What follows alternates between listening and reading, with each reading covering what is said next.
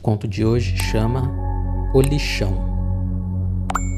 José Carlos saiu para trabalhar naquela noite de quinta-feira, imaginando ser um dia normal como qualquer outro.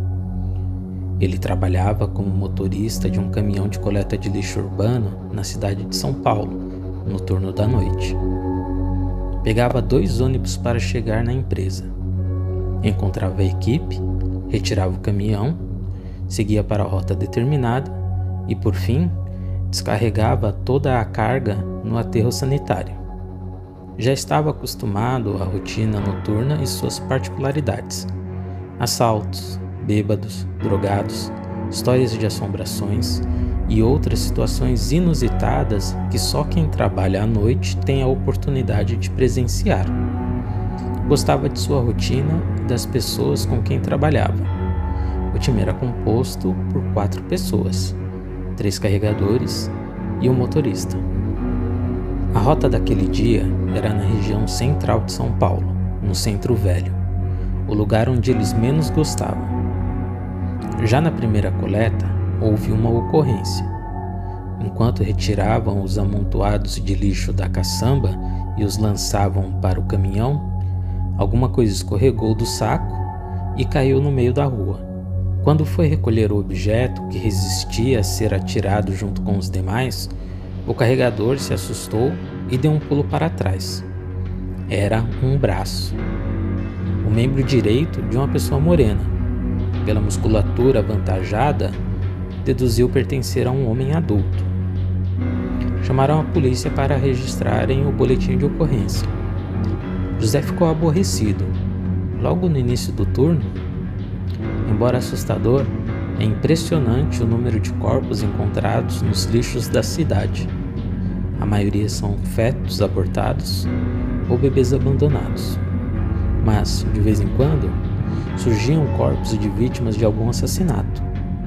Animais mortos em oferendas, as mais diversas divindades também faziam parte dos objetos encontrados. Ele desceu do caminhão e esperou com a equipe. Sabia que a polícia demoraria para chegar ao local. José Carlos não gostava de ver esses achados porque ficava muito impressionado. Sempre que via algo do tipo, tinha sonhos estranhos ou até pesadelos. Aquela ocasião, no entanto, foi diferente. Observou de perto, sem tocar, que a parte onde o membro fora decepado estava estraçalhada. Foi arrancado do corpo com violência. Os tecidos estavam rasgados e as feridas se espalhavam na região do antebraço. Certamente, a vítima tentou defender-se do ataque. Pediu que mostrasse de qual caçamba o saco com o membro fora retirado. Chegando no local, ele escrutinava o objeto. Revirou alguns sacos para ver se havia mais partes do corpo da vítima. Notou o sangue ao redor. Parecia fresco. Todos estranharam seu comportamento, mas ninguém teve coragem de interrogá-lo. Olhava espantado para a cena. Havia uma presença misteriosa no ar. Na noite anterior, durante o culto na igreja, uma profetisa anunciou um oráculo para ele. Disse para se precaver, pois a sombra da morte o estava rodeando com um manto avermelhado. Não encontrou nada que ligasse a profecia ao membro decepado. A polícia chegou ao local mais de uma hora depois da chamada de emergência. Os três agentes pularam da viatura e gritaram para se afastarem da cena do crime. Os quatro membros da equipe deram seus depoimentos e foram dispensados. José sentiu pena e demonstrou preocupação com a família da vítima. Como se sentiriam ao serem comunicadas sobre o membro encontrado? E o restante do corpo? Estaria ainda vivo? Percebeu que pensava em alta voz. O agente disse que era uma situação corriqueira comentou que uma pessoa desaparece a cada hora no estado de São Paulo, sendo grande parte na capital. José ficou espantado com a estatística.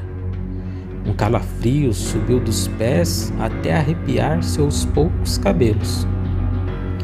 Conversou com a equipe que precisariam correr, pois já estavam muito atrasados e seguiram viagem. Os policiais perceberam um rastro de sangue próximo à caçamba e o seguiram. Eram manchas separadas por alguns metros de distância, como se o corpo da vítima fosse arremessado no ar e depois da queda à frente, era novamente lançado. Percorreram cerca de 100 metros até a última mancha de sangue no asfalto. A trilha desapareceu abruptamente.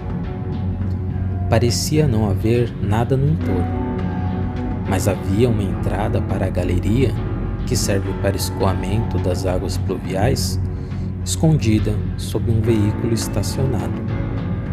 Sem delongas, os policiais concluíram a perícia do local e partiram. Como de costume, um colega da equipe ia à frente para arrumar os sacos de lixo de forma que facilitasse a coleta quando o caminhão chegasse. A equipe vinha atrás jogando dentro do caminhão os sacos organizados pelo caminho.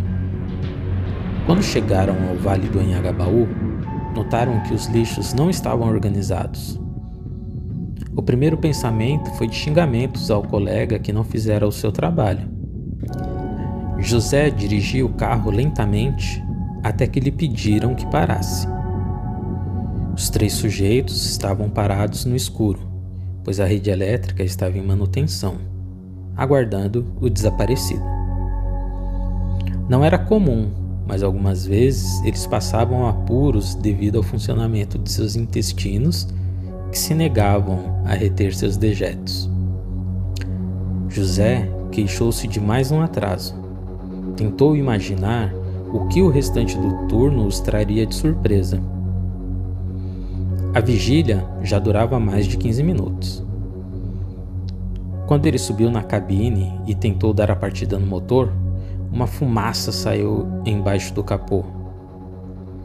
Murmurou algumas palavras baixo. Não queria que a equipe reclamasse também.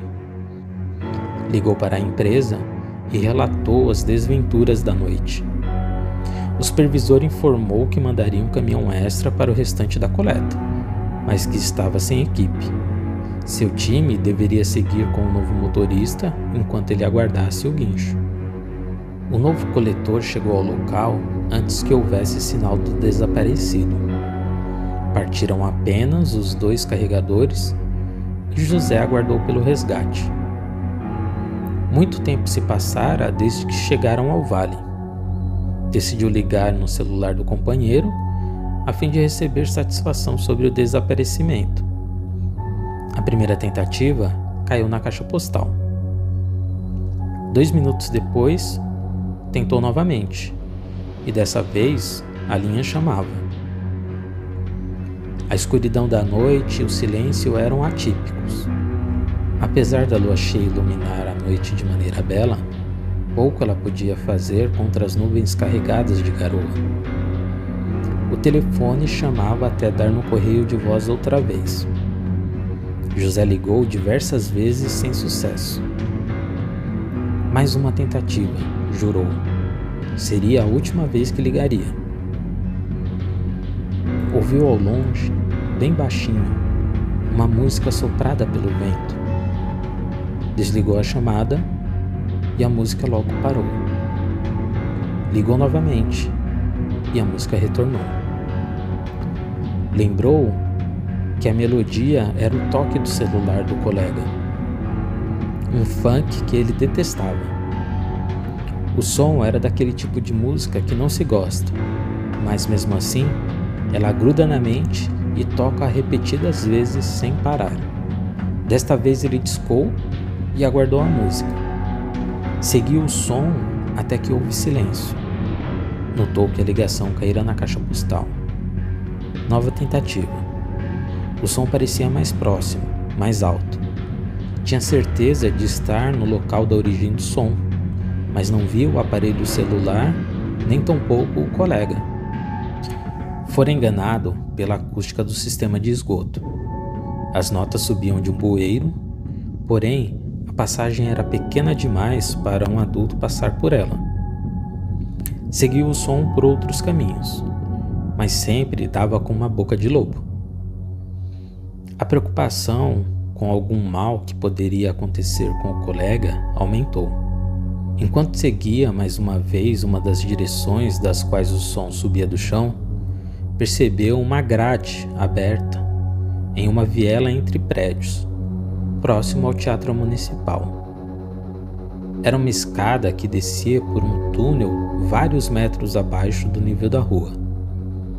Ele já sabia que a cidade de São Paulo possui muitas galerias subterrâneas abandonadas, labirintos de esgoto e de canais de escoamento de águas pluviais. Lembrou que o Vale do Anhangabaú herdar o nome do riacho que foi canalizado e que corre por baixo do solo até hoje. José decidiu entrar pelas grades e descer a escada. Ficou mais animado quando, ao descer o primeiro lance de degraus, ouviu o funk mais alto. Pode ter sido ali que o colega seguiu, ele pensou. Estava mais preocupado do que curioso em saber o que um sujeito faria naquele local no meio da madrugada. Atingiu o primeiro pavimento e percebeu um túnel largo, e pelo som do funk que ecoava, bem comprido. Acendeu a lanterna do celular para comprovar as proporções grandiosas do túnel.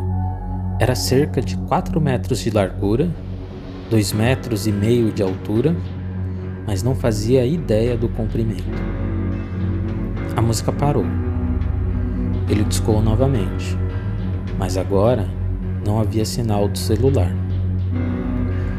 Na dúvida se seguia o rastro do colega ou voltava para chamar a polícia, ele enxergou um facho de luz, uns 30 metros à frente, e então continuou. Caminhando com o cuidado e com o medo prudente que se deve ter ao andar na escuridão, ele encontrou a fonte de luz. A lua cheia brilhava agora no céu sem nuvens, e ele a via pelas grades de um bueiro. Lá no alto, ela parecia muito maior porque era a única coisa que se via. A pequena passagem acima era preenchida pelo satélite natural da Terra. Ele tentou novamente uma ligação. Afinal, havia espaço para o sinal chegar até ele. Para sua surpresa, ouviu o funk e ficou um pouco feliz. Mais à frente, no meio da escuridão, brilhava a tela do celular vibrante. Ao encontrar o aparelho, caiu seu semblante e o espanto tomou conta dele. O dispositivo estava sobre uma poça de sangue. Olhou mais adiante e viu um pedaço de tecido do uniforme do colega. Concluiu que deveria voltar e chamar a polícia definitivamente. Porém, ao iniciar o percurso de volta, ele ouviu um grito por socorro. José correu como um bandido foge de um soldado. Para sua própria surpresa, suas pernas o levaram ao encontro do pedido de socorro e não para a porta de saída. Ele se embrenhou no meio da escuridão até encontrar quem clamava pelo auxílio. Era um jovem, perto dos 18 anos. Estava com roupas novas, porém muito sujas. Ele dizia palavras desconexas, estava em estado de choque. José perguntou pelo colega diversas vezes até ser compreendido. O jovem retomou a consciência e agora, com clareza, escutava José contar sua breve história de como foi parar ali. O jovem respondeu com dureza e rispidez. Não ajudaria e que era melhor saírem juntos dali ou morreriam. José insistia na ideia de localizar o colega, mas o jovem resistia. Queria ir embora de qualquer maneira. Porém, ele não sabia onde estava e nem tão pouco como voltar à superfície. Ele tentou extrair o caminho da saída de José com jogos de palavras. O motorista percebeu a estratégia do jovem e arredou o pé. Disse que não retornariam juntos e, sem o amigo, não sairia de lá. Prometeu solenemente com sua palavra, mas ele mesmo já não sabia como retornar. A sensação de estar sob a visão de alguém desconhecido não é nada boa, ainda mais naquela escuridão. O vento trazia em suas asas o odor pútrido dos esgotos e das galerias abandonadas. Cada ruído ganhava proporções enormes simplesmente pelo fato de estarem na quase absoluta escuridão. Apenas a lanterna do celular funcionava, mas este já dava sinais de que não ajudaria por muito tempo, pois a bateria se esvaía com facilidade. Foram tantas as curvas para a direita e para a esquerda em diversas encruzilhadas que, por algumas vezes, desconfiava que o jovem não sabia para onde os guiava caminharam até alcançarem uma galeria ampla. A luz adentrava no salão através de passagens que se estendiam a grandes alturas, do teto até as grades dos bueiros na superfície. Os raios de luz que ousavam cruzar o vão revelavam um lugar funesto. Tinha certeza de não ser mais nos esgotos subterrâneos que estavam. Aquilo deveria ser um bolsão de escoamento das águas da chuva que impediam, mas nem sempre, as inundações no centro de São Paulo. O jovem sinalizou o canto do salão onde teria encontrado o colega. José desligou a lanterna, já que havia pouca luz, mas também pensando em poupar a bateria para o retorno, e caminhou lentamente sua figura surgia como uma aparição dentro dos raios de luz que vinham do teto e depois mergulhava na escuridão novamente. Ouviu um grunhido próximo, olhou para trás e viu a imagem do jovem. Parecia como uma estátua sob a luz de uma exposição de artes. Chamou pelo amigo, não houve uma resposta clara. Os gemidos tentavam dizer algo. Ele seguiu o som e encontrou o colega amordaçado, enrolado em uma corda num canto de uma parede. Um rosnado ecoou pelos túneis de onde vieram. Enquanto soltava o companheiro de trabalho, chamou pelo jovem, quando foi surpreendido pela voz do cativo que dizia que aquela pessoa foi quem o capturou. José olhou para trás com medo. O rosnado aumentava o volume e a frequência. O jovem estava prostrado ao chão, joelhos e mãos apoiando o corpo que queimava em febre. O calor era tão grande que podiam ver o vapor da transpiração subindo pela luz. Seus olhos se iluminaram como o sol, um amarelo vivo, quase uma labareda. Um aulido rebimbou trovejante pelos túneis. José e o colega sentiram o impacto reverberar em seus ossos. Eles sabiam que já não poderiam voltar pelo caminho pelo qual vieram. A única saída era continuar e torcer para que o túnel na outra extremidade do salão terminasse numa passagem para a superfície. José pensou em ajudar o jovem mas foi impedido pelo medo. A visão que o assolaria até o fim da vida estava diante dele. O jovem se retorcia caído. Ele arrancava as unhas das mãos com mordidas e arranhava a pele se arrastando no chão. José estava petrificado com o sangue que cobria o corpo do jovem. Percebeu que as unhas cresceram ele rasgava a pele e as lançava longe, como quem tira uma roupa que está em chamas. Como lâminas, as garras atravessavam a pele e a cortavam. Porém, a ferida se regenerava rapidamente. Músculos, antes à mostra, eram cobertos por uma camada grossa de pele. Uma pelagem vermelha começava a brotar. O ruído de passos acelerou no túnel. Alguém chegaria ao salão em breve. José lamentava e gritava ao jovem o que ele poderia fazer para aliviar o sofrimento, mas tudo em vão. A dor o consumia. Os pelos não paravam de crescer.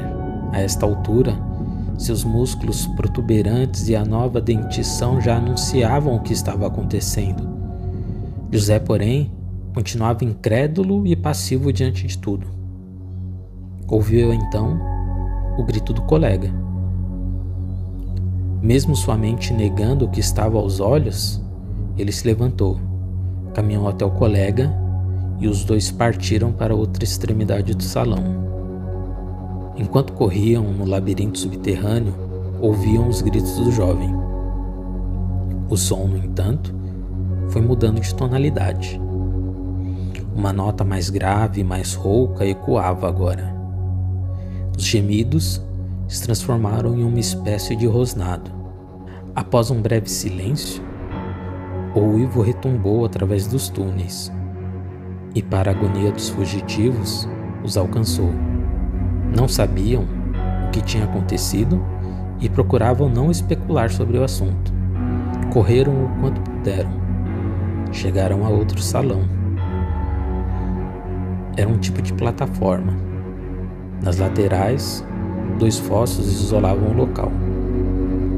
No fim da plataforma, dois caminhos se apresentavam. Eles notaram trilhos e imaginaram ser uma obra abandonada do metrô. É certo que o submundo da cidade de São Paulo esconde muitas coisas e as adormece.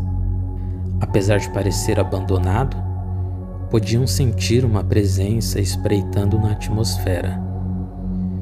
Os fachos de luz vindos da superfície se assemelhavam a torres de gelo espalhadas ao longo do caminho, iluminando o palco da criatura que se apresentaria. O motorista insistia com o colega para que corressem, mas ele não conseguia. Seus músculos ardiam, não tinha mais força para um passo sequer.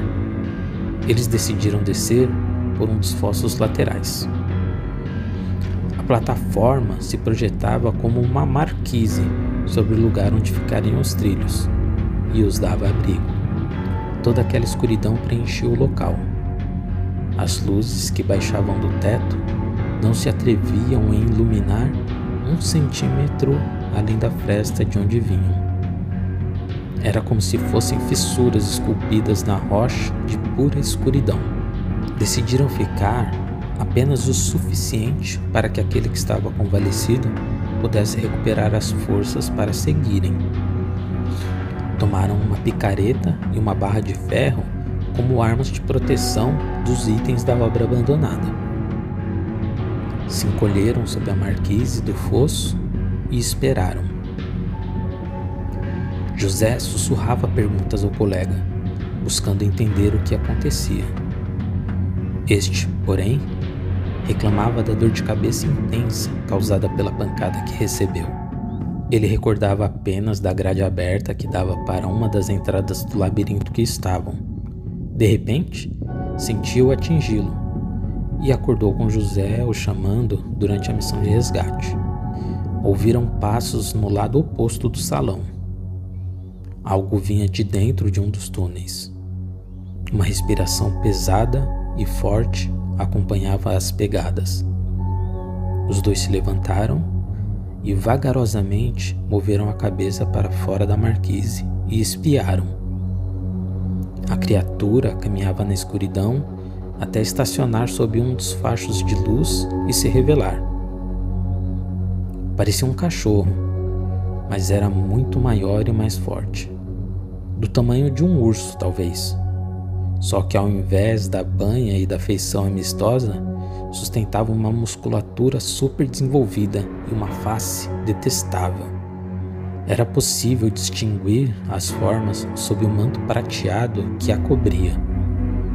Como um cão de guarda, ficou sentada por minutos. Parecia esperar por alguém.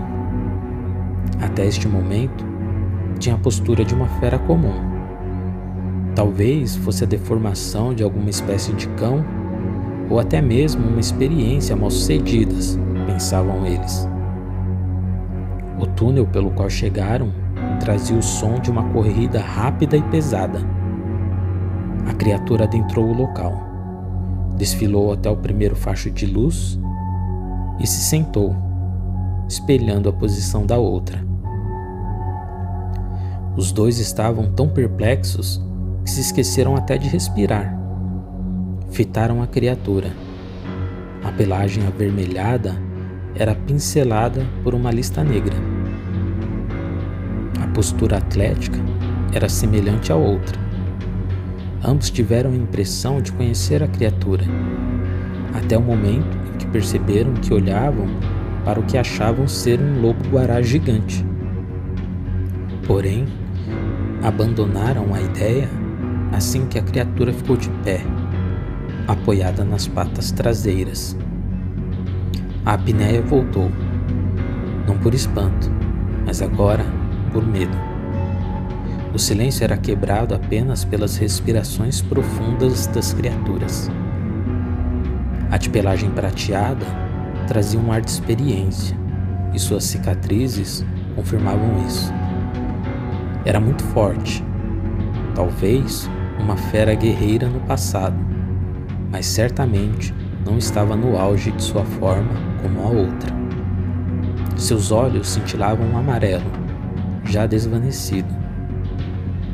Já os olhos e os pelos da outra criatura pareciam labaredas iluminando o local. Seu vigor físico transcendia o natural e uma aura emanava dela. Mas aquela juventude não trouxe alívio para os colegas. Pelo contrário, uma fera mais poderosa aumentava seus temores. As criaturas se encaravam em pé, cada uma num extremo da plataforma. A prateada tomou a iniciativa e deu o primeiro passo, após um uivo ensurdecedor, em direção à outra. Em instantes, as duas se dispuseram a correr. Depois, se lançavam sobre as quatro patas, aumentando a velocidade até que se encontraram. O choque das criaturas fez tremer os esqueletos dos colegas. O frenesi tomou conta do local. As duas feras brigavam com ferocidade. Socos, mordidas, trombadas, esganadas, Ataque com as garras, além de qualquer outro objeto que pudesse ferir o oponente, foram utilizados. Era a grandiosidade de um embate entre titãs. José estava hipnotizado pela batalha até ser despertado pelo colega, que, acenando, mostrou que deveriam seguir o caminho enquanto as bestas brigavam. Eles seguiram pelo fosso silenciosamente, mas não podiam deixar de prestar atenção na luta. Quando estavam próximos à entrada do túnel, o inesperado acontece. A criatura prateada é arremessada e cai diante deles. No momento em que os olhos amarelos da criatura fitaram os seus, José, por instinto, enterrou a barra de ferro no olho direito da criatura. O golpe foi tão forte que atravessou seu crânio e brotou na parte posterior. Num instante, o outro olho desvaneceu por completo e agora estava pálido como uma névoa. Assim, terminou a vida do último lobisomem do Brasil imperial. O jovem Guará se tornava, definitivamente, herdeiro do fadário licantropo e protetor do território de São Paulo. O lobisomem Guará aguardava atento a qualquer movimentação no local onde o ancestral, maldito e não escolhido, desabou. José e seu amigo se espremeram na passagem e conseguiram alcançar o túnel. O ambiente trepidou como num terremoto. O chão não dava sensação alguma de segurança. A poeira subia agitada pela movimentação de um trem do metrô próximo a eles. Eles aproveitaram o barulho e correram no único caminho existente. Instantes depois, o ruído do trem cessou. Os dois decidiram parar e aguardar o próximo trem para se moverem novamente. Não queriam perder a vantagem do alarido. Não havia mais passagens de ar que possibilitassem a entrada de alguma luz. As trevas os cercavam de todos os lados, os oprimindo e enfraquecendo suas mentes. Ouviram o aulido do guará, distante. Ele deveria ter encontrado o corpo do lobo prateado, com a barra estocada na cabeça. O jovem farejou o terror dos dois companheiros e quis caçá-los. Tamanho era seu ódio e maldade que ele pouco se importou com os ferimentos da batalha. José e seu colega iniciaram sua fuga mais uma vez. Corriam por suas próprias tolas e fúteis vidas. Não demorou para que o Guará os avistasse com seus olhos flamejantes que enxergam dentro da mais densa escuridão. Enquanto ouviam os rosnados e profundas respirações que os perseguiam, notaram um pequeno acorde que chegava manso. Uma brisa suave soprou dentro do túnel. O frescor do ar limpou parte do medo que carregavam. Viram um tipo de passagem. Uma fumaça fina escapava por uma fissura na parede de concreto e trazia paz sobre eles. Enquanto eles ainda se apertavam pelo caminho estreito, o Guará os alcançou. A fera estava sedenta de sangue o furor acrescentava mais força ao colosso que forçava o caminho. A fenda se alargou. Tiveram a sensação de entrar numa caverna e mais à frente se maravilharam com um belo e alto salão, limpo e iluminado. Mesmo intimidados pela energia que emanava do local, eles não pensaram duas vezes em avançar. O Guará estava bem atrás deles. Na outra extremidade, as portas do salão estavam cerradas. Quando as forçaram e elas não cederam, perceberam que era um beco sem saída e suas esperanças fraquejaram. Ficaram juntos, com os olhos bem fechados, aguardando o bote fatal. Entretanto, o ataque não ocorreu. Os primeiros pensamentos foram de terem morrido tão rápido que não sentiram dor alguma. Tomaram coragem e viraram para trás. Seus olhos acompanharam um lindo mosaico de ladrilhos. A seguir, perceberam os bramidos raivosos da besta que estava agitada no limite do salão. Não entendiam a razão mas a fera não se atrevia a pisar naquele belo piso.